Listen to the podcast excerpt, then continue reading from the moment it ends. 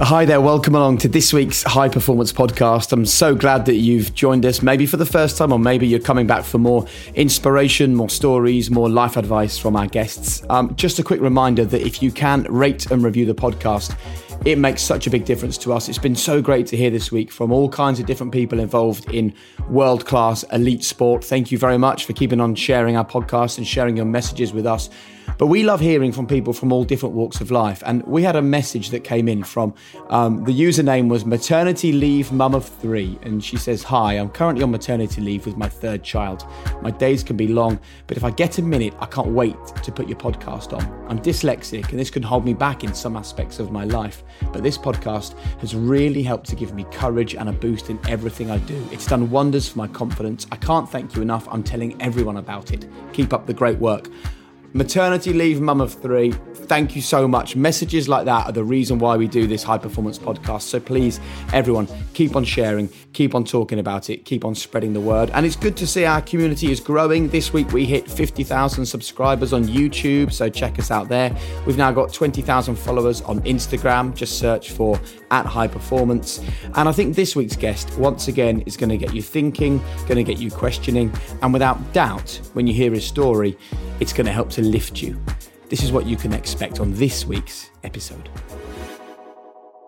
You know, a lot of times I would lose the game and I would sleep soundly. And the only reason why I was able to sleep soundly was because I knew, like, from my soul, that I put in every single ounce of me into trying to be successful and trying to do my job. And when you know you've done that, if it doesn't work out, what do you what, what do you attribute that to?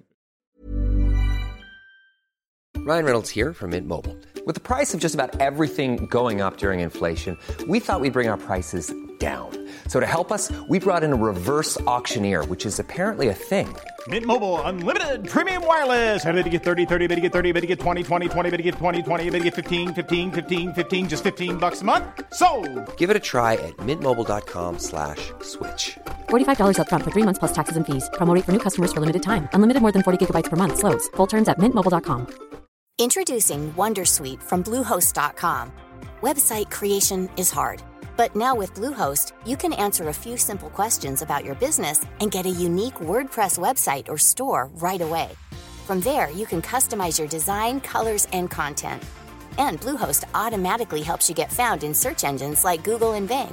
From step-by-step guidance to suggested plugins, Bluehost makes WordPress wonderful for everyone. Go to bluehost.com/wondersuite. Oh, I can't wait for you to hear it. We're so proud to have you listening. So let's get straight to it. It's time for this week's High Performance Podcast.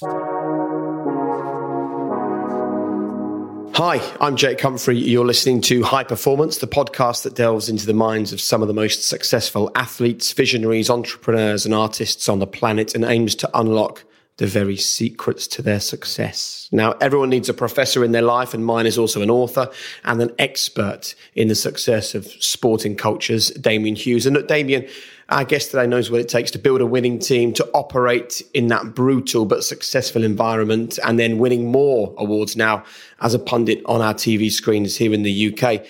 He's a winner. And what's interesting is he's a winner who's done it repeatedly. Yeah, I think one of the um, things that's really intriguing me on this is um, one, the transition. I think our guest today is tran- like his life has been about transition.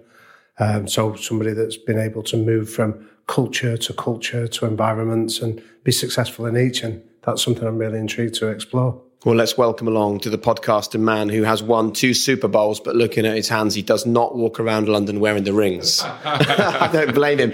Uh, welcome to the High Performance Podcast, Osi Umenyiora. Thank you guys, man. I appreciate you guys having me here. Well, it's good to have you with us. It's always the first question on this pod. What is high performance? That's a good one. I think high performance is being able to perform under any circumstance. I think that's the most important part of, of high performance because um, being able to perform in one instance is hard enough, but being able to perform in multiple instances, no matter what the situation is, I think is something that eludes most of us. And um, I think that would be my definition of high performance, performing at a high level, uh, no matter what circumstance you're in. Well, let's talk then about your performing at a high level, um, specifically winning the Super Bowl. I'm really interested to either understand whether you relied solely on athletic ability or whether you had mental tricks that you would perform ahead of a big game mm-hmm. that would make sure that you were on the winning team. Oh, 100%. Um, for me specifically, it was mostly mental. Uh, you, you get to the, the NFL, or if you're in America, or even here, you realize that there are tremendous athletes. I mean, people who are better than you athletically every in every way. Um, and so if you're going to be able to perform at a better level than them, then the trick really was up here. So for me, I knew that, you know, I was pretty athletic, but there were people who were bigger, stronger, and faster than me. So I had to do things in a different way, if you may. And so I had to start to learn the tricks and trades of, of playing football. So for instance, I would look at things, I would study tape for five, six hours a day um, to see if I could get an advantage on my opponent. I wanted to know um, how he put his leg, uh, and that would give me a tip into what move I would make against him. I wanted to know what the quarterback was doing. Sometimes I would get the game copy of a of a opponent that we're playing, and I would put it in, and I would turn the volume up real loud because now the quarterbacks they wear microphones. And so if you turn the volume up loud enough, you could actually hear what they were saying. So I would sit there with the volume all the way up listening to see if I could pick up anything as to what the quarterback was saying that would give me an advantage when I was playing. I wanted to know what the snap count was uh, when they were going to snap the ball. And so you had to sit there and study. I would look at the quarterback's hands. I would look at the quarterback's feet. I would look at the coach's mannerisms. It, it was literally one of a thousand things that you had to sit there and study. Because if everybody's on the same level athletically, then if you want to be an elite player, then you have to do something different. And what was that? For me, it was mentally. I was going to outstudy and outwork my opponent. And I think that's what gave me the edge in, in a lot of games that I played. So when you're in the locker room and you're five minutes from the biggest game of your career or of your season, yeah. How much did all the extra work you knew you'd done quietly mm. at home, away from the spotlight, how much did that give you that mental um, confidence that everything was going to be okay? Oh, tremendous, tremendously. I think um, the Super Bowl, for instance, we're playing against the first one we won was 2007. We're playing against the New England Patriots. Tom Brady, greatest quarterback ever, supposedly. Supposedly. um, and, uh, you know, they were undefeated. They hadn't lost a game that year. They were on their way to being the greatest uh, football team in history. But as I was watching the um, the tape, this was because you have two weeks leading up to the game. As I was watching the tape, I noticed that Tom Brady, he would come up to the line of scrimmage, and this is this is real information I'm giving you here, worth millions of dollars. Love it, love it. Give it to you. Like right there's here. people yeah. recording this to pass it on to their players. yeah, but what what I noticed was he would come up to the line of scrimmage and he would, you know, say hot hot, which is telling the the um, the center to snap him the ball. So what he was doing was he would come up to the line of scrimmage, and before he said that, he was pointing at somebody. Um, maybe it was like somebody on our on on the opposing side, yeah. and he would point at that person. And if he didn't point at that person, that means they weren't going to snap the ball. But if he did point at that person, the ball was coming as soon as he said, all right. So after I watched this, I studied this for literally a week and I went back, I watched all the games and he was doing the exact same thing, but nobody had figured it out. So I saw that and I went and I gathered all the whole defense and I was like, listen, this is what this man is doing. And if you know when the ball is being snapped as a defensive line, if you know when that ball is being snapped, you are at a tremendous advantage over the offensive lineman because they're relying on, on you not knowing. Because if you don't know, that means you're going to be late. But if you do know, you're going to beat them almost every time. And so as soon as I figured this out, I, I gathered the whole defensive line. I was like, listen, this is what Tom Brady's doing. Now we all started to watch this together and we saw this was 100%. It wasn't even, you know, it wasn't even like 80, this was 100%. So now we knew going into that game that as a defensive line, we were going to be able to overwhelm them offensively simply because of that one thing that I had pointed out. And we went into the game and we sacked him like five times, hit him like 20 times. They couldn't understand how we were getting off the ball and getting to him that fast. And it was simply because for two weeks prior, I just sat there and I had watched what this one person was doing. And that gave us the mental advantage going into the game. We knew we were going to win that game, even though nobody else did, because we knew something that they didn't know and nobody else knew that we knew. So being a people watcher then is yeah. it, it, sounds very much like the skill you're describing there, Osi. But yeah. I'm interested in going further back to to you a kid that grew up in London and mm. then at seven years old you make that transition of going out to Nigeria yeah. and then 14 you go to the States.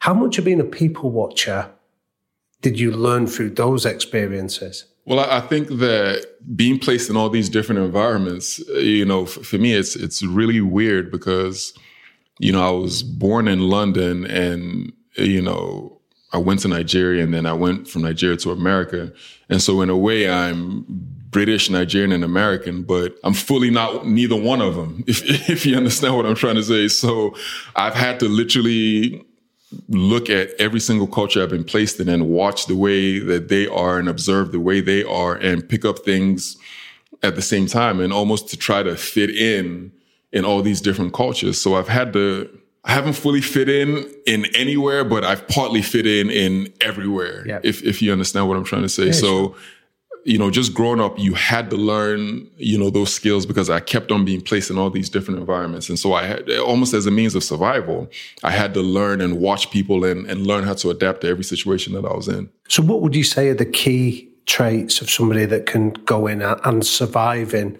very different cultures and environments? It's very, very important that you you understand that you don't know you know, that you don't know everything. You don't, matter of fact, you don't, you might not really even know anything. And you have to be willing to learn. And, um, you can't be abrasive and think that you're better than anybody because you come from whichever environment that, you know, you came from. You literally have to go in there and just listen and watch and learn. And, um, if you have that mentality that, you know, you're going to learn from wherever you are, um, you're going to learn from whoever you're around. I think, that gives you uh, an, an, advantage. But if you go in there thinking you know everything, or if you go in there thinking that you're better than anybody, you're going to be in constant conflict with whoever it is and, and wherever that you go.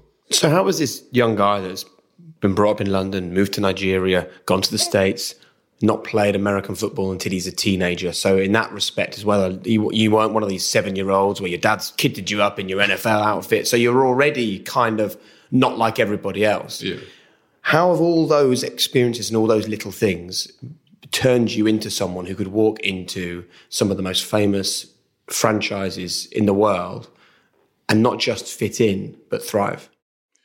I think there's an aspect of of luck to it. Uh, Do you? Because it's yeah. so rare for people to come on this podcast, talk about high performance mindsets, and talk about success, and then point towards luck. Yeah, it's almost like they don't want to say that do you know what I mean? Because it all, in some ways, it kind of takes away from what they've achieved. Yeah. Well, I'm, I'm not. I'm not opposed to because just my whole life story, you know, has led me to believe that I've been more lucky than than good. You know, every single thing I've experienced, even from being born here, being born here gave me advantages that um, somebody born in Nigeria wouldn't have and, you know, leaving Nigeria and going to America, you know, my father was able to afford that at the time. And so that gave me another advantage that, you know, somebody who stayed in Nigeria didn't have. And so all these different things let me know that a lot of this stuff is is just down to chance. It's not necessarily, you know, obviously you have to be able to take advantage of of whatever situation that you're placed in, but um, the fact that I was placed in those situations let me know that a lot of this stuff is just it's all pure dumb luck. The way I got into college was just pure dumb luck, man. Like people, if I explain to you how I got into college, yeah. you you wouldn't believe it. You know, it doesn't even make any sense to to most people. Started playing American football. I was 15 years old, so I started really really late, and I had a scholarship to play American football at 16, and I really wasn't that good. I was just a decent player. And so I played 15, I played 16, and you know, I, it was done. I was over. And so um, at that particular time, my father had, you know, got into some issues in Nigeria, so we didn't have any more money in in America. So we were like stranded in America at the time. So I'm in school, um, And I had a driver's license. And so I was driving my sister's car to school every day, every morning. I'm a senior. I'm driving my car to school every morning, right? But I had to take this class called driver's education in Auburn High School, which was yeah. the school I was in. So, but because I had a driver's license and I was already driving to school, I was like, I'm not going to driver's ed. Why, why would I go to driver's ed when I'm already driving? So I would show up to that class late every single time because I, I was already driving. I didn't care nothing about driver's ed. So one day I show up to this class, and mind you, my football career is over. I hadn't received a scholarship or nothing. I'm just I'm trying to figure out how I'm going to get into college. So one day I show up to this um, to this class, and the teacher is like, "Oh, you have to go to the principal's office." I'm like, "Principal's office? What am I going to the principal's office for?" So I go into the principal's office, and she's like, uh, "You've been late to this class um, so many times." And so, because you've been late to this class so many times, uh, you have to go to in school suspension, which is like a form of detention. And so I'm like, wow, I didn't even know that this was, you know, that big of a deal. So I go into in school suspension. I have two weeks of in school suspension now because I'm tardy, is what they like to call it. I'm late to school. So as I'm in in school suspension, the guy who's running the in school suspension was the running backs coach of our high school. And so the second day I'm in there, he's like, Oh, so what are you going to do with your life? I was like, I don't have a clue, man. I, I came here to get education. I'm supposed to be going to college. And so I have to somehow find a way to go to college. And so he's like, um, you know, you're a pretty good football player. I know you don't really know much, man, but have you ever thought about walking on somewhere? And walking was, they don't give you a scholarship. You just kind of walk on and then, you know, you can earn your way to getting a scholarship. And I'm like, man, I don't care, man. I just, I just want to go to school. That's what I'm here for, to go to school. So he's like, all right, cool, no problem. Um, let me call one of my friends who's a coach at Troy University. I'm like, all right, cool. Now, mind you, I'm in in-school suspension now. I'm like, all right, cool. So he picks up the phone and he calls his friend who's coaching at Troy. And um, the guy's name is Tracy Rocker. And so as he calls his friend, he's like, Tracy, I have this little kid here by the name of Osi. He's a big kid, you know, athlete. He hasn't been playing football too long. Um, you know, maybe he can walk on at your school. Now, Tracy just so happened to be in Auburn at the time visiting his parents. So Tracy was like, you know what? Um, you know, why not, man? Let me come see this kid. So Tracy literally gets in his car from his parents' house, drives to Auburn High School, where I'm in in school suspension, and he sees me. And he's like, "Man, you're a big kid. Can you run? Like, what, what's your deal?" I'm like, "Yeah, I'm, I'm pretty fast." So they take me outside, um, and they tie me in the 40 yard dash. And at this time, I'm really big, but I can run really, really fast. So he times me. He's like, man, you really can run. And so they put in a tape of me, and I don't know what I'm doing because I haven't been playing football long. But you know, he's like, oh, okay, uh, you're running around, but you know, we can work with you here. So Tracy now calls the head coach of Troy University, Larry Blakeney, and he's like, listen, we got this kid here. Uh, he's fast. Uh, he speaks well. He's, he's, really intelligent, man. I think we should take a chance on him. And, and Larry Blakeney's like, all right, cool, give him a scholarship. So the guy's like, okay, we're gonna sign you to. Wow, that sign, is mad. I promise you. He's like, we're gonna All sign because you were late for driver's for ed. driver's ed. Now, Jake, from the time right. this guy, the the running backs coach, asked me what I was gonna do in my life till I had a scholarship, this was literally less than an hour and a half. Wow. And you, you, at this point, your whole life is about getting a scholarship. And it's just happened in an hour and a half. Just like that. Now, what I think is really interesting, like when you said, oh, it's all about luck, right? That doesn't seem to me like the mindset of an elite athlete. Mm-hmm. But maybe the fact that that was your routine was the armor you needed because as you progressed through into the NFL and you started playing in big games, every time you thought, am I good enough? Have I got the skills? Should I be here? Your mind goes, well, this was fate yeah. because you were late to driver's ed, which means you're now an NFL footballer. And maybe that was like the, the armor that you needed. And it just gave you that kind of mental strength to say, well, this is meant to be. So I'll, I'll be fine today. Therefore, you play better and you win. 100%. And I always, I always fall back on that because I would think back to how it all began. I'm like, what are the in the odds of oh, this, you know, all coming about? So I would go out there almost carefree because it, it, in it a way it, it, was meant it was meant to be. Yeah. Without being intrusive, obviously, do you have a religious faith? I, I was born and raised Christian. Right. I was. And so I would say to maybe like I was about 17, 18 years old, I was like a devout Christian, like devout. And then I started to think about, you know, quite a few things and, you know, think about the world and like, man, you know, I know some people who are who are Muslims who are like really good friends of mine. And I couldn't, you know, say that these guys are going to hell because if I was born in Saudi Arabia, if I was born in the northern part of Nigeria, I would have been a Muslim. I would have been believing what they believe in. So how can I now say these people are going to hell if I could have very easily been um, a Muslim? So for me now, it's more, uh, you know, I just believe more in there has to be a higher power. Yeah. You know, I believe in that, but you know what you call it, I I, I don't I don't know. Yeah, no. The reason I ask is because I, because I, love that story you've told there, but I've met and interviewed athletes that sometimes that gives them that freedom that you described mm. of there's a fate at hand there, and yeah. therefore I can I can let myself go and just worry about performing rather than worrying about how or why it happened. Absolutely. But you may have ended up in the NFL because of being late for driver's ed right. and, and, and getting that lucky break. But that doesn't mean that you're then going to be successful. Relying on the fact that it was fate is not actually, in reality, going to mean that you're a good football player, right? Not you have to put the work in. So when you talk at the very beginning of the podcast about I sat for hours, I watched people, I studied people, and what I thought was interesting was you were the one that noticed Tom Brady. So mm. you're clearly doing stuff that your fellow players are not doing. Mm. Where did that mindset come from? Who taught you that you need to think like that?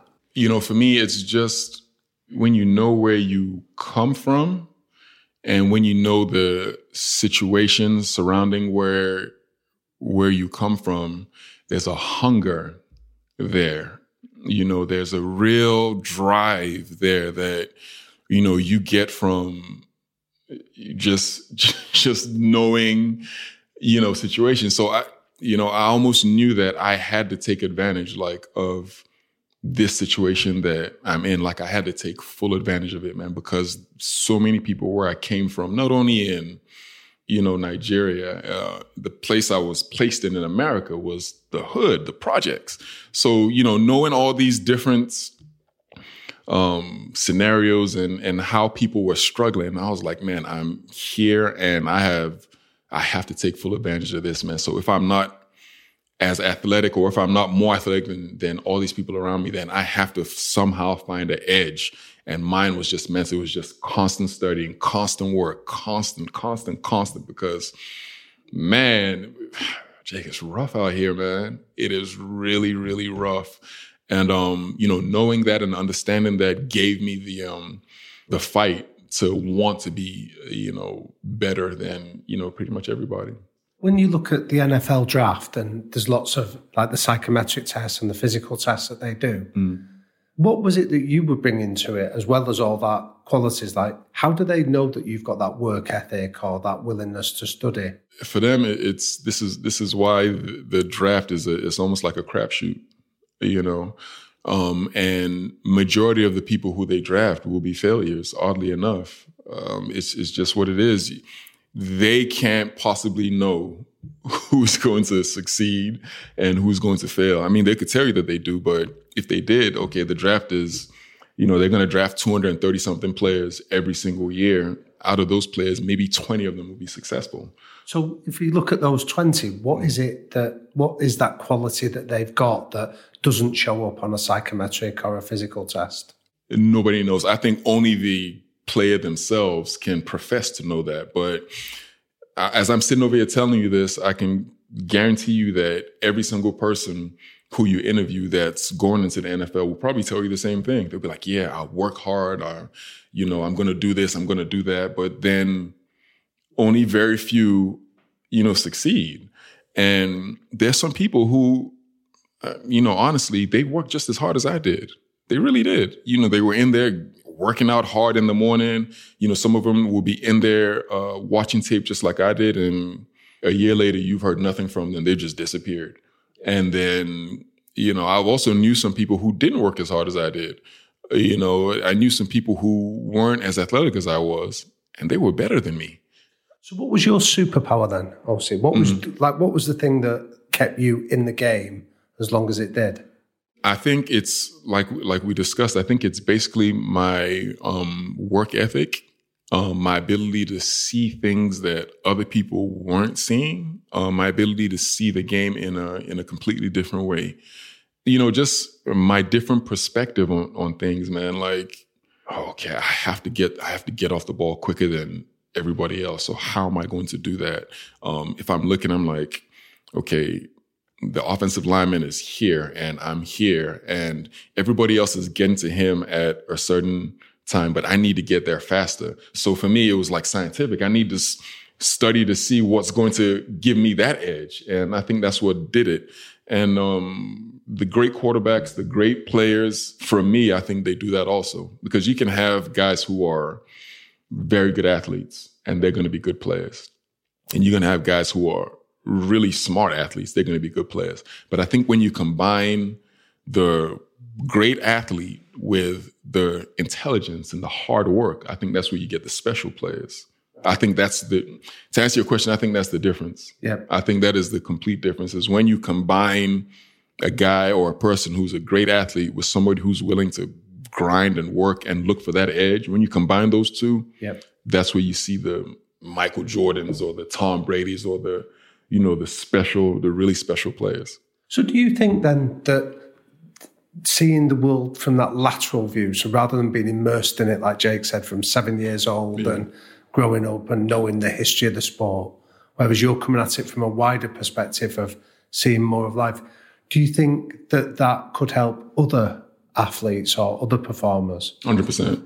But I, I think I think it would be more so in other aspects of life, not just sport. Right. I think if if you know from sport you can look at it from you know a guy uh, who was raised in the academy system here, uh, who's just been playing football all his life, and if he dedicates his life strictly to football, I think he can be a great player. You know, but after his career is over, you know, that's where I think there's going to be problems, you know, but I think if you've experienced a bunch of different things and you come from a bunch of different backgrounds and then you're immersed in that environment, that academy environment, I think after his career is over, I think he'll be much more prone to success. So, I mean- I mean, I don't know about the NFL, the stats, but I remember reading a stat in the NBA that I think it was something like 85% of players will find themselves bankrupt five years after they, Yeah. they retire from playing. Yeah. Is that what you're describing there? That, that that lack of roundedness can often lead to trouble outside of the narrow domains of the sport. Oh, absolutely, absolutely. You, you're going to find a bunch of that, man. But it's not. It's not only that. In, in some form, of, in some form or fashion, I, I kind of understand it. For instance, you see like a lot of the players who, for instance, the white players who already come into the league with sound financial advice from, you know, maybe they have money from early on. Um, their parents come from money. Uh, they'll come into league. I, I guarantee you the statistics for them being broken maybe like 5%. Right. Very, very low. But then you see people who come from the hood or the projects, um, the environment that I was placed into, you know, when I left um, Nigeria. And I guarantee you, like, their statistics will probably be that 80% that you're talking about. But then you have to understand why that is. These guys have had nothing their whole life, like nothing. They grew up in poverty. They grew up with no financial, no literacy training, you know, none of that. And so now they get into the NFL and they're given millions of dollars, and their first instinct is to buy and to spend and to enjoy the things that they've never, you know, had before. And so then they run out of money, and then you now point the finger at them and say, "Oh, you're idiots." But it's it's all basically the environment you're placed into. Um, So, so how did you break that though? Because because if you've grown up in a family where you go, ah, I'm a spender, not a saver, Yeah. and then you get given millions of dollars, Yeah. you you just spend with more money, Right. So it's an education process. So how did you educate yourself not to that. go into those bear traps? it, it, it was very easy because I was lucky enough to have grown up in a household in a family that had money. Like my father was was well off, and um, it was only until like the later stages of my life that you know he kind of didn't have any money anymore. So I had experienced having money and then being broke. And so I knew for a fact that having money was a lot better than being broke. So when I did get money, I knew that I never wanted to go back to to being broke, man. That, that that's man, that's it's, it's a terrible thing, especially if you've had money and then went back to being broke. And so I knew going in, I was like, rather than um, spending money, my whole thing was saving and you know being you know fiscally responsible and being smarter with the money that I had because you know I knew what it was to have money and then to go broke, and I, it, it just wasn't a good thing. And so I didn't come in with the mentality of, oh, I'm going to buy this and buy that and buy all this crazy stuff because, you know, my father had that. And so I'd already experienced that at, to some, to some extent. And, um, I didn't really feel the need to prove anything to anybody by buying, you know, a bunch of, of different things. I, I, didn't feel the need to do that. So I, I was smart in that way. But I also understand where that mentality comes from when people have never had anything before and then they just stupidly spend. So to your point, education is the most important thing. You need to be educated on what to do and what not to do. So you're now a dad, right? Yes. Your kids, with the career you've had and the life you've lived, are probably not going to struggle. Let's be honest. Yeah. So how do you build a resilient child? Yeah. When they don't struggle. That's a that's an incredible question, Jay. Incredible question, and I struggle with it. Yeah. I do. Because I, I think you probably were successful in the NFL and a better player because of the period where your dad went, Osi, I've got issues. You're in the projects. We've got no money. Fend for yourself. Yep. Without that happening, I wonder whether you would have been as, as successful. There's no chance. Yeah. There's no chance of it. And in some form or fashion, that was luck. in, in, some form or yeah, fashion. Yeah. But it was part of the story. And, right. Yeah. And you know, I look at my son now. Um, I have a 12 year old, and you know, we have a two year old, and I, and I look at them, and I see my 12 year old, and you know that hunger that I had. You know, he talk, oh, I want to be a, uh, I want to be in the NBA. I want to do this. I want to do that. And then you know, he'll get on the treadmill for like five minutes and be like, eh, and then he'll get off. You know, he'll go shoot some jumpers for like three minutes and be like, eh, I'm done with this. And you you you can't teach them that that hunger that that is going to take. Man, I I tell them I pull them aside. I'm like, listen, you know, I've been in that environment of of athletes who who are doing this for their lives. You know, you think this you think this is a joke? These people are their whole families and their families' families are dependent on this man. They will kill you out there, and you think you're gonna go out there and behave this way and make you don't you don't stand a chance. But I can't give him that fire. That has to come from something inside you. Whereas you're like, man, I got to get out of here. I have to get out of this situation. And if you don't have that, I think it takes a real special athlete. That's why you see like maybe. uh Michael Jordan's kids or you know kids of high level they don't never really ascend to the level of their of their parents because I, I feel like it, it's that kind of greatness is born from struggle in most cases. And the ones who achieve that even though their parents were great I, believe there's a special place for them because that took a different kind of you know. absolutely. What's yeah. the name of your youngest? Uh Igwe, well Lucas so, is the most important thing for Lucas then to be allowed to fail? Because as parents, particularly successful parents, you will do everything. You and your wife, Leila, you will do everything to make sure your child does not fail. Yes. Therefore, they have no resilience. Therefore, they get to 21, 22. Yeah. They go for their first ever job interview and get told no. Yeah. Their whole world falls apart. Yeah. So it's about making sure. Uh, there's a phrase, helicopter parenting. Yeah hovering around your kids all the time. You know, we do it all the time. We build everything up. Maybe with your two year old, oh, let, let them win, let them, yeah, you've done it. Wow. Mm-hmm. What about, oh, you got to be better if you're yeah. going to be successful. Yeah. I, I, um, that's a good one, man. And it, you love, you love your kids so much. You know, you just kind of want to give them everything and help them all the time. But if you do that, then they, they can't, you know, they, they, it's just, it's just not the way, unfortunately, the the world works. But you know, the only thing that I could think of and, and say is, you know, you see people who are successful um, and they hand down generational wealth to their children. and you know this just keeps keeps on in the family and just keeps on going and going so I, I, almost feel like okay maybe this is my responsibility to hand that to them the way you see a bunch of other people um i'm doing and but it, you still want them to yeah but don't forget what you've got you've got the wealth yeah yeah but you've also got the experience and the knowledge of struggling and being a success so what you have to i guess do is if you're going to pass the wealth, you've got to pass the other stuff on as well. exactly. How do you do that? Is the question. Allow them to fail. To fail. Set them traps. I mean, Damien, you're a good one for the stories of people, even when they're applying, people are going for a job to set traps to, to get yeah, the right people. So the work, I mean, I'm sure you're familiar with this from um, from the education and uh, when you were in the NFL, but the whole growth mindset work of Carol Dweck. So she's a uh, child psychologist. Mm. Uh, she's uh, Stanford now, I think.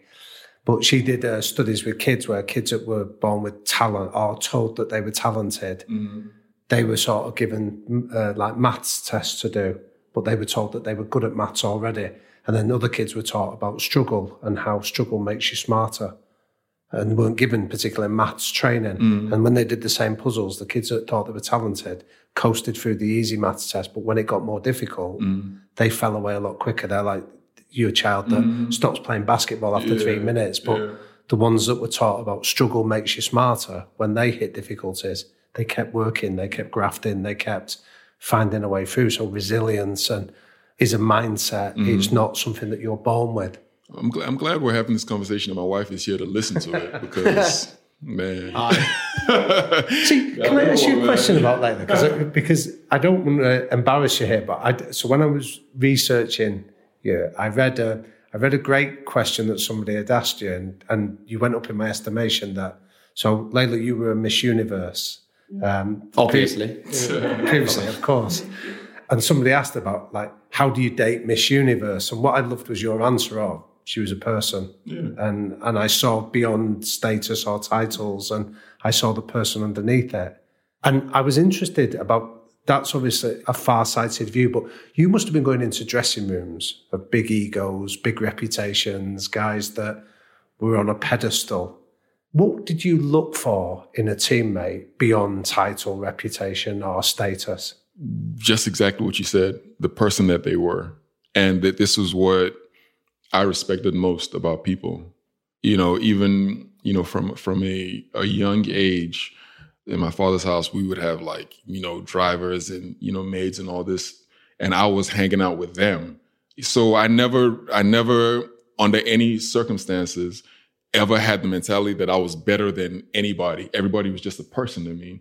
And so going into, you know, these locker rooms, when I would see people who behaved that or behaved in, in a manner who thought they were better than people. In my head, you're just a person. And, you know, at the end, when we all die, you're, you're going in the ground just like whoever. So if you didn't behave like a, you know, a regular human being, or if you didn't behave like, you know, everybody, if you didn't treat people the same way as you treat anybody else, then I, I couldn't respect you. And so my friends in the locker room, were people who had the same mentality as me. You know, you would see some of the biggest stars, and I'm talking about people who couldn't walk down the streets in New York. And, you know, once you get in that locker room, you know, we're all just we're all just people, man. Nobody really you're not better than anybody. The last person on the roster is the same as the as the as the, you know, the top person on the roster. Everybody was almost like a um a family in there and you you learn to respect that but then when you would leave that environment and you know you would drive into the city and you would see the reaction to people it, it was it was almost like like golly my wife says that all the time she was like you know i'd be walking down the street with her and people were like hey oh so, oh, so what's up you know talking like they knew me and she couldn't understand you know that mentality you know whereas people would do that but you know, for me, it was normal. And I would just treat them like the same way that I would treat my brother or, anybody because in my head, nobody is better than anybody else. So, do you think that being able to view the world through that lens yeah. meant that you could look at Tom Brady before the 2007 Super Bowl and yeah. not see Tom Brady, Yeah. you could just see a person that you were just going to smash. I didn't care nothing about him, man. I didn't care nothing about, you know, him, his championships or his whole life. No, he was he was just a man, just like me. And um, we were going to see who was better. Uh, and that's the great thing about sport, man. Is no matter who you are, no matter what you've accomplished, you still have to, you know, you still got to play that game, and then that will determine, you know, who the real victor is. And um, I, I love that about sport. Introducing Wondersuite from Bluehost.com. Website creation is hard, but now with Bluehost, you can answer a few simple questions about your business and get a unique WordPress website or store right away. From there, you can customize your design, colors, and content. And Bluehost automatically helps you get found in search engines like Google and Bing. From step-by-step guidance to suggested plugins, Bluehost makes WordPress wonderful for everyone. Go to bluehost.com/wondersuite.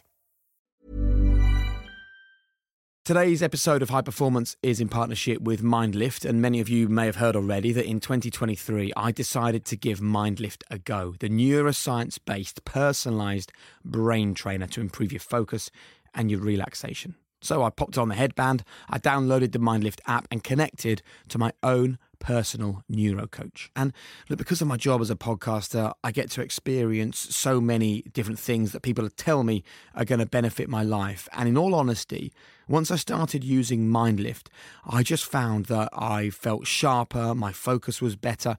And I think something else that you can't necessarily feel is that it offers an improvement for overall brain health.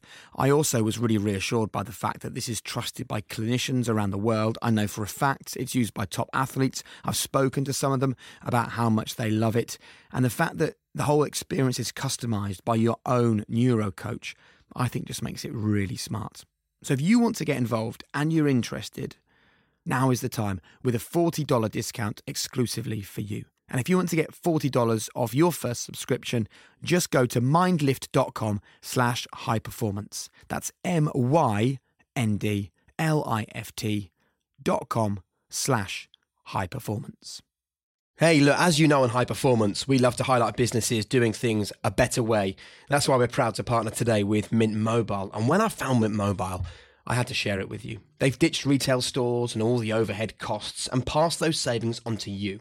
Right now, Mint Mobile has wireless plans starting at $15 a month. That's unlimited talk and text plus data for $15 a month. And for me, those numbers are fantastic. I've been paying way more than that for my whole life. So if you hate your phone bill, Mint Mobile can offer you premium wireless for just 15 bucks a month. All the plans come with unlimited talk and text and high-speed data delivered on the nation's largest 5G network, and you can choose from 3, 6, or 12-month plans. Say goodbye to your monthly phone bills. So to get your wireless plan for just 15 bucks a month and get the plan shipped to your door for free, go to mintmobile.com slash HPP. Cut your wireless bill to 15 bucks a month at mintmobile.com slash HPP. Additional taxes, fees and restrictions apply. See Mint Mobile for details. I was just thinking about the people that are yelling at you when you're walking down the street. Uh, They probably just couldn't believe you were with Miss Universe. let's, let's just be clear on that. That's probably what it was, man. probably what it Um, was. oh, I'd love to keep the conversation on the, the locker room for a bit. Because lots of business people listen to this, people that run businesses, people that operate in businesses, and creating winning cultures is a permanent challenge for those people. Mm. So, f- from the locker rooms that you've enjoyed, what have you learned is a winning culture? Let's say you want to go and set up a team or set up a business tomorrow. Yeah. What are the cultures from then that you'd like to see now? That's a great question. Okay, I played 12 years in the NFL. And I can categorically tell you that maybe there was like five or six years where I would, I couldn't wait to get to work. Like I couldn't wait to get there.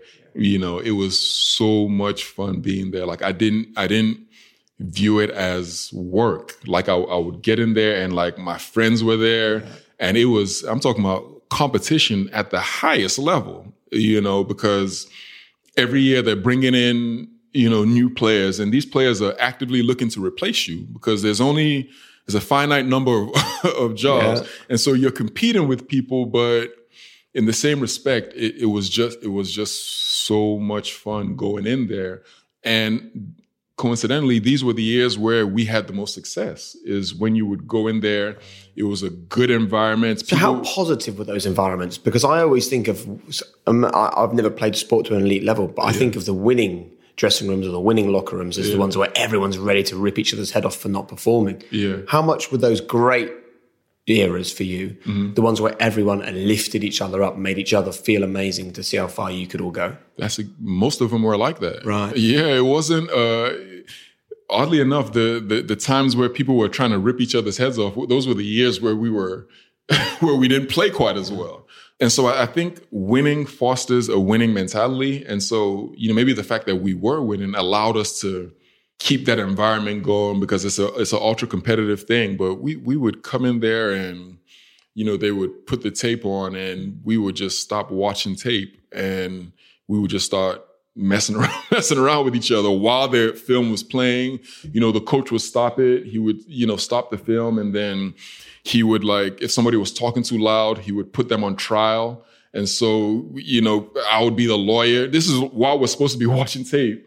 I would be the lawyer. I would be defending my teammate for talking loudly. And then there would be a prosecution. There would be you know defendants. And you know we, we would fine each other for being late. Say you were supposed to do um say for instance you were supposed to be in, in this door at 11 o'clock and so everybody would run in at like 10.59 and we would we would jam the door. So if you were late you couldn't get in. And then we would fine you like $5000 you know while we're holding the door for you not to be able to get in.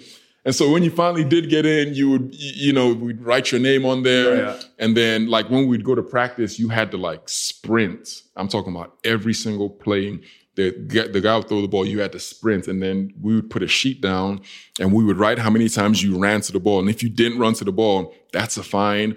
And so everything became like competition, but it was a fun competition. And and we loved each other. And we still like, we're still in contact today. Like we have like a whole WhatsApp group and we're talking, we're enjoying each other because of that bond you form that's forged through, you know, high level of competition. See, what's noticeable though is that is how energized you are when Yeah. you're talking about this. So, what would you say were the behaviours? So, how would you describe that environment? So, I'm hearing uh, fun is one of the terms you're using, and and the personal relationships. But how would you describe that culture? it was it was based completely on merit was one of the most important things I would say. You're you're, you're in an environment and black, whites, green, whatever it is, nobody cares. I'm talking about right there within the locker room and on the football field. And so when you're placed in that environment and you see that everything is fair, like the best players are going to play, um, and the best players are going to get paid the most money. When you're in an environment like that, where everybody's treated fairly and everything is based on merits, it almost creates, you know, a trusting, um, it's a trusting feeling. It's, it's a feeling of just, you know, being around like-minded people. And, you know, whether you were white, black, white people didn't think they were better than black people. Black people didn't think they were better than white people. Nobody thought anything besides the best players were going to play and those guys were going to get paid the most. And we are placed in that environment. And when you understand this to be true, when you understand this to be self-evident, I think this is what creates a culture of of um, you know just love and, and oneness and wanting to be around each other. So, how would you deal with people that came in who didn't subscribe to this? Yeah, that th- they were gone pretty quickly. Um, they didn't last in that environment. And how did you make sure they didn't last? Oh, they just weed themselves out. It wasn't like, oh, we're gonna go whip this guy's, you know, beat this guy. It wasn't nothing like that. It was just, this is the way we do things, right? You come in, you see the way everybody's behaving. If you don't conform to this behavior, um, you just couldn't, you just weren't gonna fit in. Number one, the locker room is, is a it's a lot of people. It's 53 people. Um, training camps is like 90 people. And so you come in there and you're an outcast in an environment where 53 people are behaving one way. How you, how do you how do you expect to last in that environment? You, like you can't unless you're literally an exceptional player. Mm-hmm. And in the NFL, there's every almost everybody who makes it there's an exceptional player. So you can't you can't env- survive in that environment. So the six years when you wouldn't describe it as passionately as what you described that period, Yeah. how did you feel you could influence and change that for the better? That's something that I've struggled with myself because I don't think I really understand because it was the same locker room. Um, you know, maybe a couple of different players here or there, or a couple of different coaches here or there, but I can't point the finger directly and say this is what caused us to not be gelling or not, you know, playing as well as as we wanted to. I, I really don't know the answer to that question. It's something I've thought about. I'm like, man, I wonder what happened. I wonder why things were. That's Different. difficult, though, isn't it? Because if you don't know the issue, you can't then solve it and make sure the following season you, you're better. Exactly. And um, it, it was almost as if, you know, I wish I knew because I could transfer it to, you know, I'll be like, oh, this is exactly what we did. And then, you know, everybody would be, you know, successful. But I don't really know the answer to that question. I just know in some instances we had it and in other instances we didn't. So can I ask a bit of a leading question on this? then? Absolutely. This really intrigues me, this area. If you were to divide up the skill set of Mm. hard skills, as in speed, fitness, Mm. uh, and all the things you can measure, and then you could also apportion some of it to soft skills like the laughter, the Mm-hmm. Yeah. humour, the trust that are very difficult to quantify. Mm. In the best dressing rooms, what would you say the proportion was between hard skills and soft skills? I would probably say 60 40, 60 hard skills, 40 soft skills. I'll probably attribute it to that. And in the uh, bad dressing rooms, Probably harder on the hard skills. probably like less on- 80, 80, 20, you know, 80 on the hard skills, 20 on the soft skills, I, I would say. But I think you have to, you have to somehow find a, a balance, you know, and a healthy balance. It can't be just majority hard skills with little soft skills or majority soft skills with little hard skills. I think, I believe that people have to come into work not even thinking that it's a job. You know, I feel like people have to come in there like wanting to be there, wanting to realize whatever goal it is that that you have. And if majority of the people who are working in a specific environment or specific company think like that, I think your organization is going to be successful. But if most of the people come in there thinking, "Oh, I got to go into work," or they go in there, you know, trying to achieve things for themselves, I think uh, it's going to be much more difficult for your organization to, to succeed. Is the Osi that we see today the epitome of those good environments? Because one thing that has always struck me from the time that we first met is that I would describe you as absolutely free of ego. Right. Now, I don't know whether that's how you've become since you've retired or whether if we'd have bumped into each other when you were playing, whether you still would have been free of ego because someone has taught you that the right way to be is to be ego free. Yeah, I, I think from from a young age I was like that.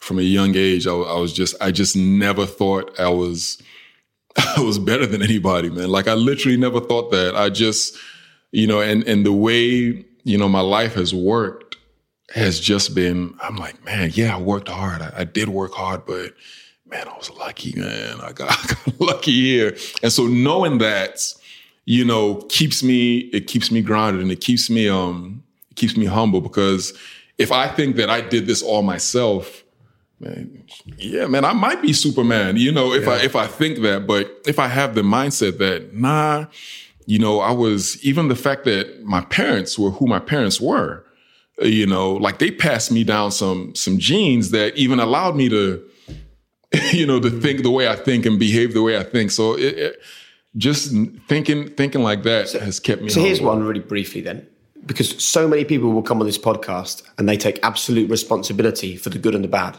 Yeah. If you're telling us that the good happened because you were lucky, Yes. did you ever allow yourself to accept that when you messed up, when you lost games, and when you played poorly, that you were just unlucky? Absolutely. Really? Because, okay, for instance, I would go into a game and I mean, I would prepare to the nines. Like, I mean, work my butt off um, for hours. The exact same thing that I did against the Patriots. Um, the exact same thing that I did for most of most of my career. There was no variance in the way I worked. Everything was the same. Like I knew that I had to dedicate myself to what I was doing. Otherwise, I wouldn't succeed. And I would go into a game and I would get dominated. Put in the same work, um, might have even worked harder that particular week. and you know the ball bounced this way or you know something didn't go correctly so am i now supposed to be like you know if if if you have that mentality that okay i'm going to put in a massive amount of work regardless of what happens then you know sometimes you're lucky and sometimes you literally are unlucky there's nothing you could have done that could have changed the outcome of this particular situation and so I would go home and, you know, after wins or losses, you know, a lot of times I would lose the game and I would sleep soundly. And the only reason why I was able to sleep soundly was because I knew, like, from my soul that I put in every single ounce of me into trying to be successful and trying to do my job. And when you know you've done that, if it doesn't work out, what do you what, what, do you attribute that to? If you know what I mean. See, I think what you're describing there is is, is like a textbook definition of of optimism, mm. and I think there's a there's a distinction between not being optimistic and being positive. People think being positive is you see the good in every situation. Being mm. optimistic is say bad things can happen, right. but I still think it'll get better. And right. I think what you're describing is is, is the language and the mindset of, of an eternal optimist as opposed to anything else. Yeah, I agree, man. One quick question, uh, just about the industry of the NFL. Yeah. I watched the uh, the documentary on Aaron Hernandez. Mm-hmm. That was fascinating for lots of reasons, but the one that I was interested in was the suffering that a lot of players have had in their later careers due yeah. to like the you know the physical toll mm-hmm. on the mm-hmm. brain. How have you sort of squared that away with yourself? That's that's a great question, and I know I'm fully aware of what the NFL and what playing football, any contact sport or whatever at that high level, I'm fully aware of the repercussions of it. How have I squared it away? The the way I like to look at it is nobody in this world gives you something for nothing. And you know, I retired when I was 33 and literally retired and I didn't have to work again for like the rest of my life at 33. And playing in the NFL allowed me to do that, allowed me to take care of thousands of people in Nigeria, allowed me to take care of my family, allowed me to put my kids in the best schools and to give them advantages that pretty much very few people were going to have. Playing in the NFL a lot gave me all of this. And so in my head, there's a trade off for that. There's a pound of flesh, so to speak, that is going to be taken from you. For me to expect to have all of that and just walk away scot free is, to me, it was unrealistic. And it's not the way that I see the world working.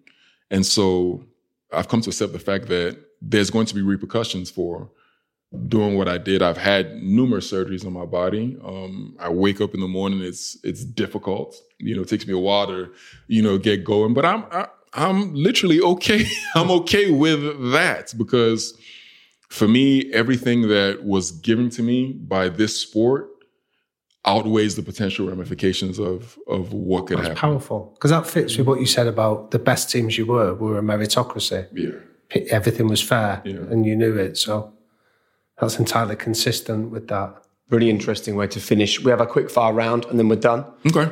Absolutely unacceptable behaviors that you would never tolerate either now or when you were playing in the NFL. What was the sort of, what was top of that list? If there was one thing that someone brought to the table and you were like, no. I mean, I imagine with you probably too much of an ego.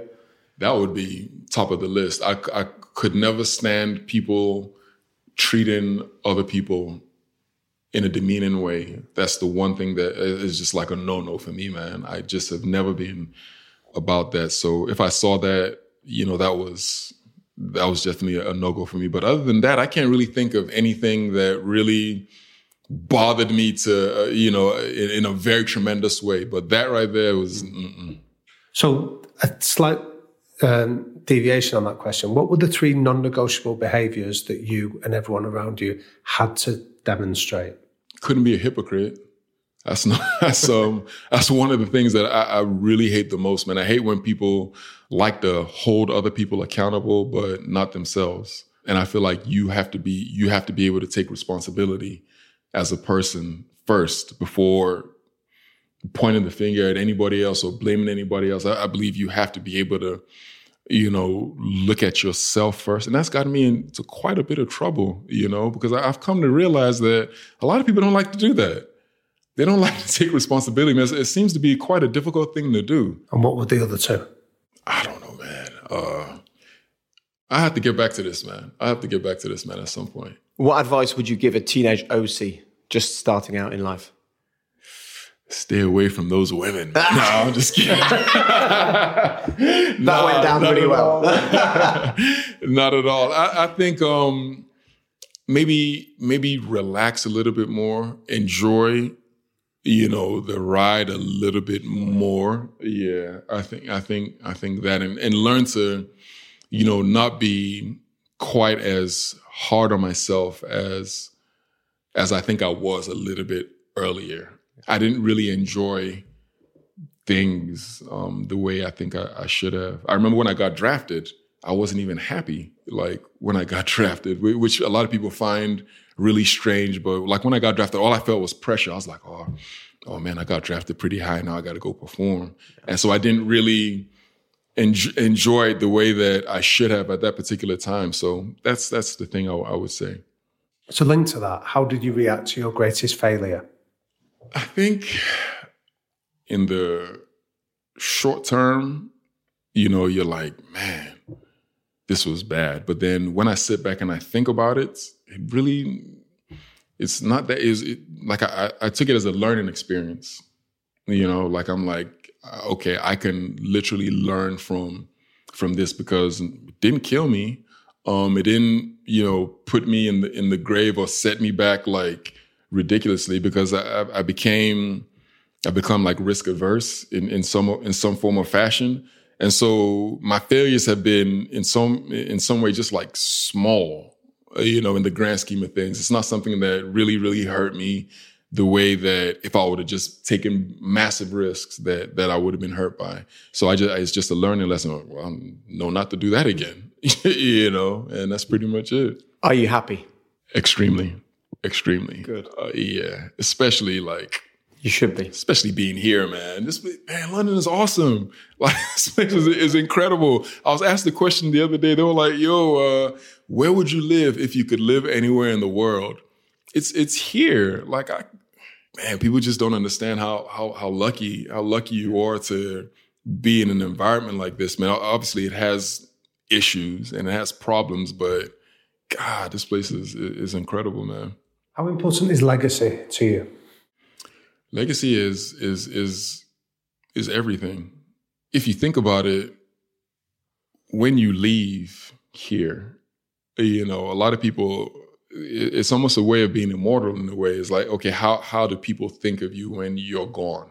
You know, um, you know, my father passed away recently, um, and you know, my father was, you know, he was Christian, and he was in the he was in the East, and then the president of Nigeria is Muslim, and he's in the North, and if you understand the dynamics in Nigeria, the East and the North, they, I mean, you know, they don't really get along. They fought a war, you know, and because the North is Muslim, the East is Christian. And so they almost hate each other in a way.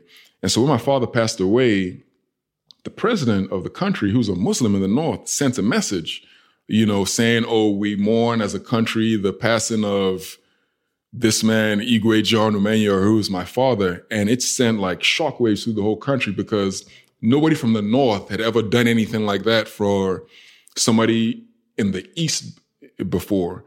And so when I saw that, you know, I wrote a message to my to my brothers and sisters, and I was like, man, if this doesn't show you what life is all about, like, you know, what would? Like this man left such a legacy that a Muslim man in the in the northern part of the country who, you know, they're known for not liking, you know, he actually sent a message of condolence and so for me, in a way that that triggered something in me. I was like, man, you have to, because my father helped a lot of people.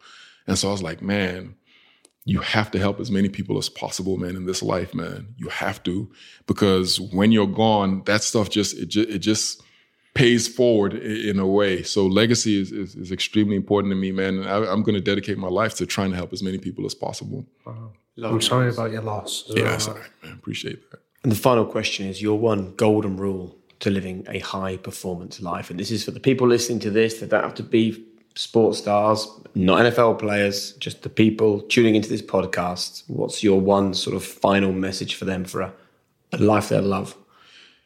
It's the actual golden rule, you know, and it's it's simple, but if you actually live your life according to that, it's it's it's incredible. All you have to do is literally treat people the way you want to be treated, the way you would expect for somebody to treat you. You just treat them that exact same way in in every form or fashion. And I, I feel like if you do that, your, your your life is just you know you just you just bring back whatever you put out and I, I, found that in my life man i treat everybody the same way that i would expect them to treat me and um, it is the actual known as the golden rule and i live like that listen that's been a, an amazing period just to sit and talk to you like that thank you so much for joining us for, for the honesty for the stories we've touched on all kinds of things i think the sort of one thing that stands out to me from that conversation is that you're someone who has chosen responsibility over fault. So lots of things have happened over your life. You've never chosen to blame those things. You've just decided to push through and make it a success. And you're uh, you're an inspiration to many people, whether they're here in the UK, in Nigeria, in the United States. And I suppose the uh, the biggest thing of all is that you've clearly enjoyed the journey as well. Absolutely, man. Thank you guys for having me, man. Thanks. I really appreciate this. Damian. Jake that guy. He can tell a story. I thought he was fantastic. I think there was a real warmth to him, and I loved his energy when we got him on the best teams he's been a part of. It, his energy went up to a different level that I found really compelling to be in his company and to be able to experience it. So we're now into the second series of the pod. And of all the conversations we've had with all the different people from all levels of success and different sports and different businesses and walks of life, I don't think anyone has attributed luck as strongly as he does. That is a very rare thing, particularly for an elite level sports person, because it's kind of taking it away from a controllable. Luck is an uncontrollable, and they often avoid those. Yeah, but then look, one great definition of it, it's where opportunity meets preparation. So I think the fact that he can recognise circumstances aligned, like when his high school coach suggested him to the Troy University coaches, but he had to still take that opportunity he had to still impose his will on it, which is one of the phrases. So there's some brilliant research out there on luck by a man called Dr. Richard Wiseman. He's a, a psychologist at Hertfordshire University. And he did a, um, a, massive study on this about 20 years ago. And what he said was that lucky, his, the psychological definition of lucky is lucky people just think they're lucky. Unlucky people think they're unlucky. And when you're presented with opportunities, lucky people recognize them, unlucky people ignore them.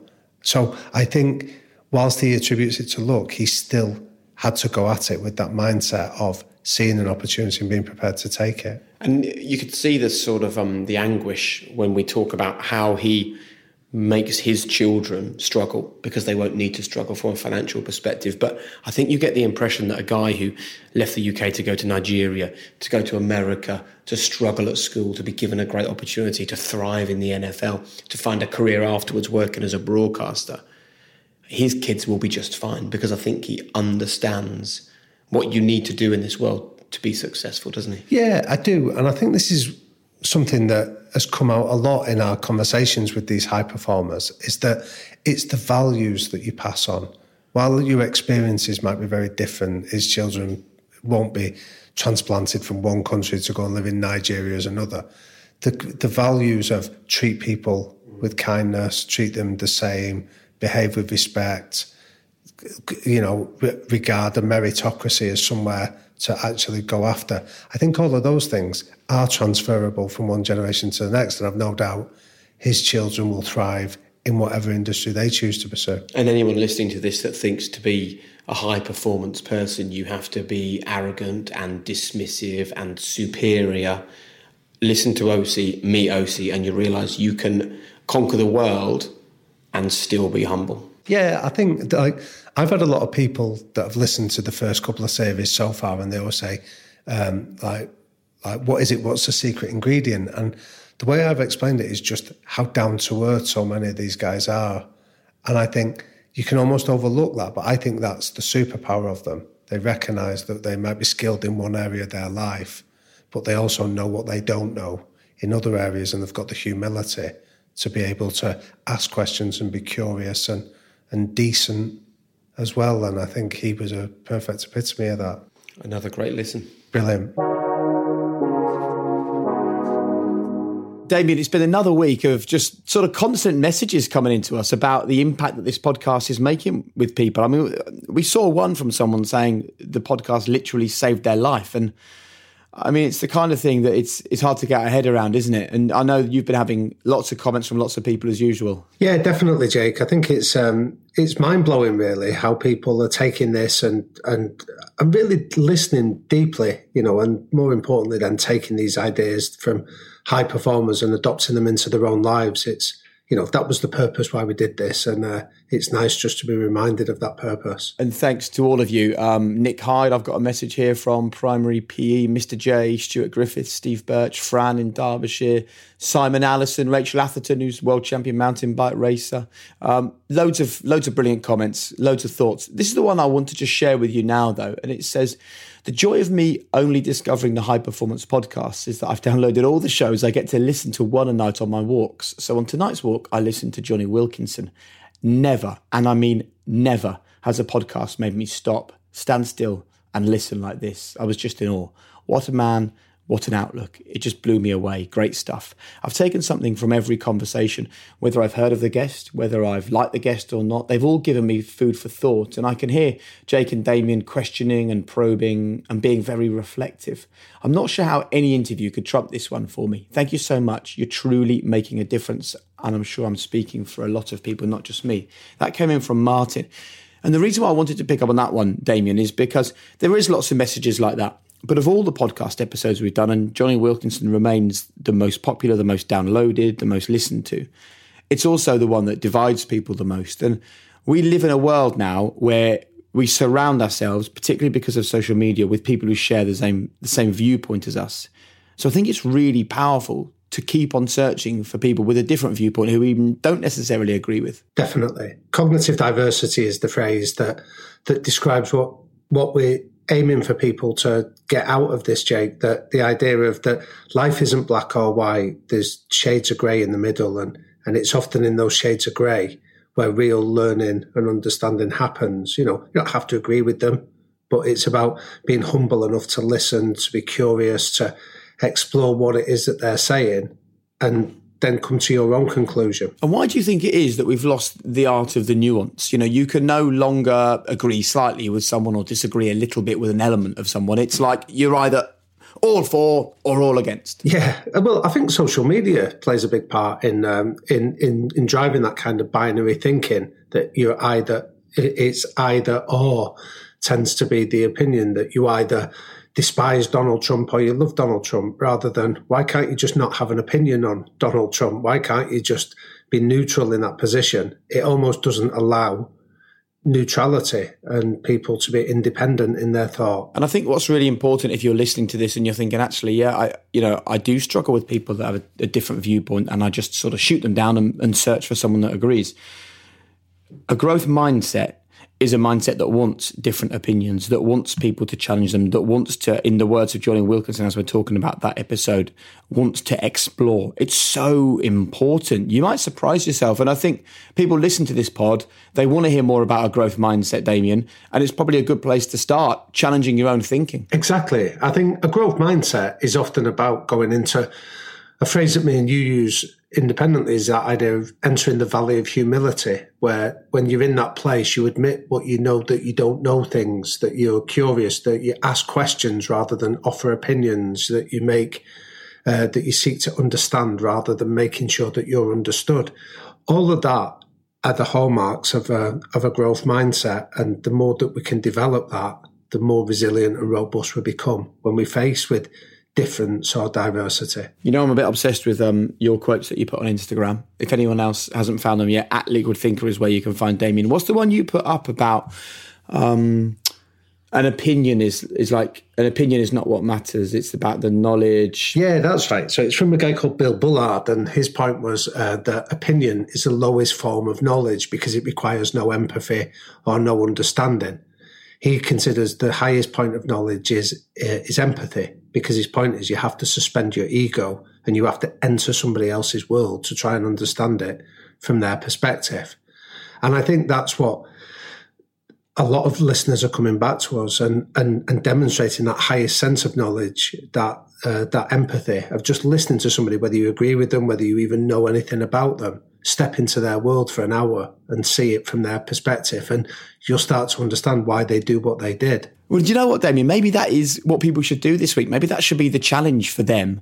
If they find themselves wanting to silence and control all of the other thoughts that come into their mind, maybe this week Search for something that challenges your opinion and see how it leaves you after seven days of just at least listening and considering with empathy other people's points of view. It, how, how can it be a bad thing? How can it hurt? I think it'd be a brilliant thing, Jake. I think then it leads us to understanding and to and to be able to empathise with other people. There's a great phrase that my wife sometimes uses with me that says, "I would make the same decision if I was you." And the point she makes by that is if I'd had lived your life and the experiences that you've had and the knowledge that you've had, I'd have probably come to exactly the same conclusion that you have done. And I think when we empathize, we can step into somebody's world and try to understand why they've done something rather than judge them. We can try to uh, make sense of it. I think that's brilliant. Listen, Damian, thank you as always for your time on the High Performance Podcast. I love it. Thanks, Jake. We're talking to each other at the back end of the Osi Umenyiora episode. I think when people have listened to this one, again, it's going to challenge them in a whole different way, isn't it? I loved his energy in the room when we spoke to him. Yeah, he was fantastic. I thought he was. He, he came in, and he, there's that old saying that some people light up a room and they leave it, some people light it up when they walk in, and he was definitely somebody that lit us all up. Brilliant. Listen, thanks so much for your time, mate. As always, hugely appreciate it. Thanks very much to all the people as well who uh, work on the um, High Performance podcast Hannah and Will and Finn, who's involved as well. We couldn't do it without any of them. Don't forget to keep checking back for more. Rate the podcast, review the podcast, find us on YouTube, check us out on Instagram. But this week, just make sure that you don't mind a difference of opinion, you just mind hatred. Approach like that. Have a great week and thanks for joining us.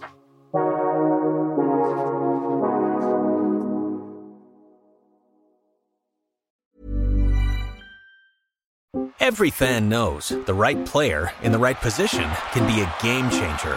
Put LifeLock between your identity and identity thieves to monitor and alert you to threats you could miss. Plus, with a US-based restoration specialist on your team, you won't have to face drained accounts, fraudulent loans, or other losses from identity theft alone. All backed by the LifeLock Million Dollar Protection Package. Change the game on identity theft. Save up to 25% your first year at LifeLock.com slash aware.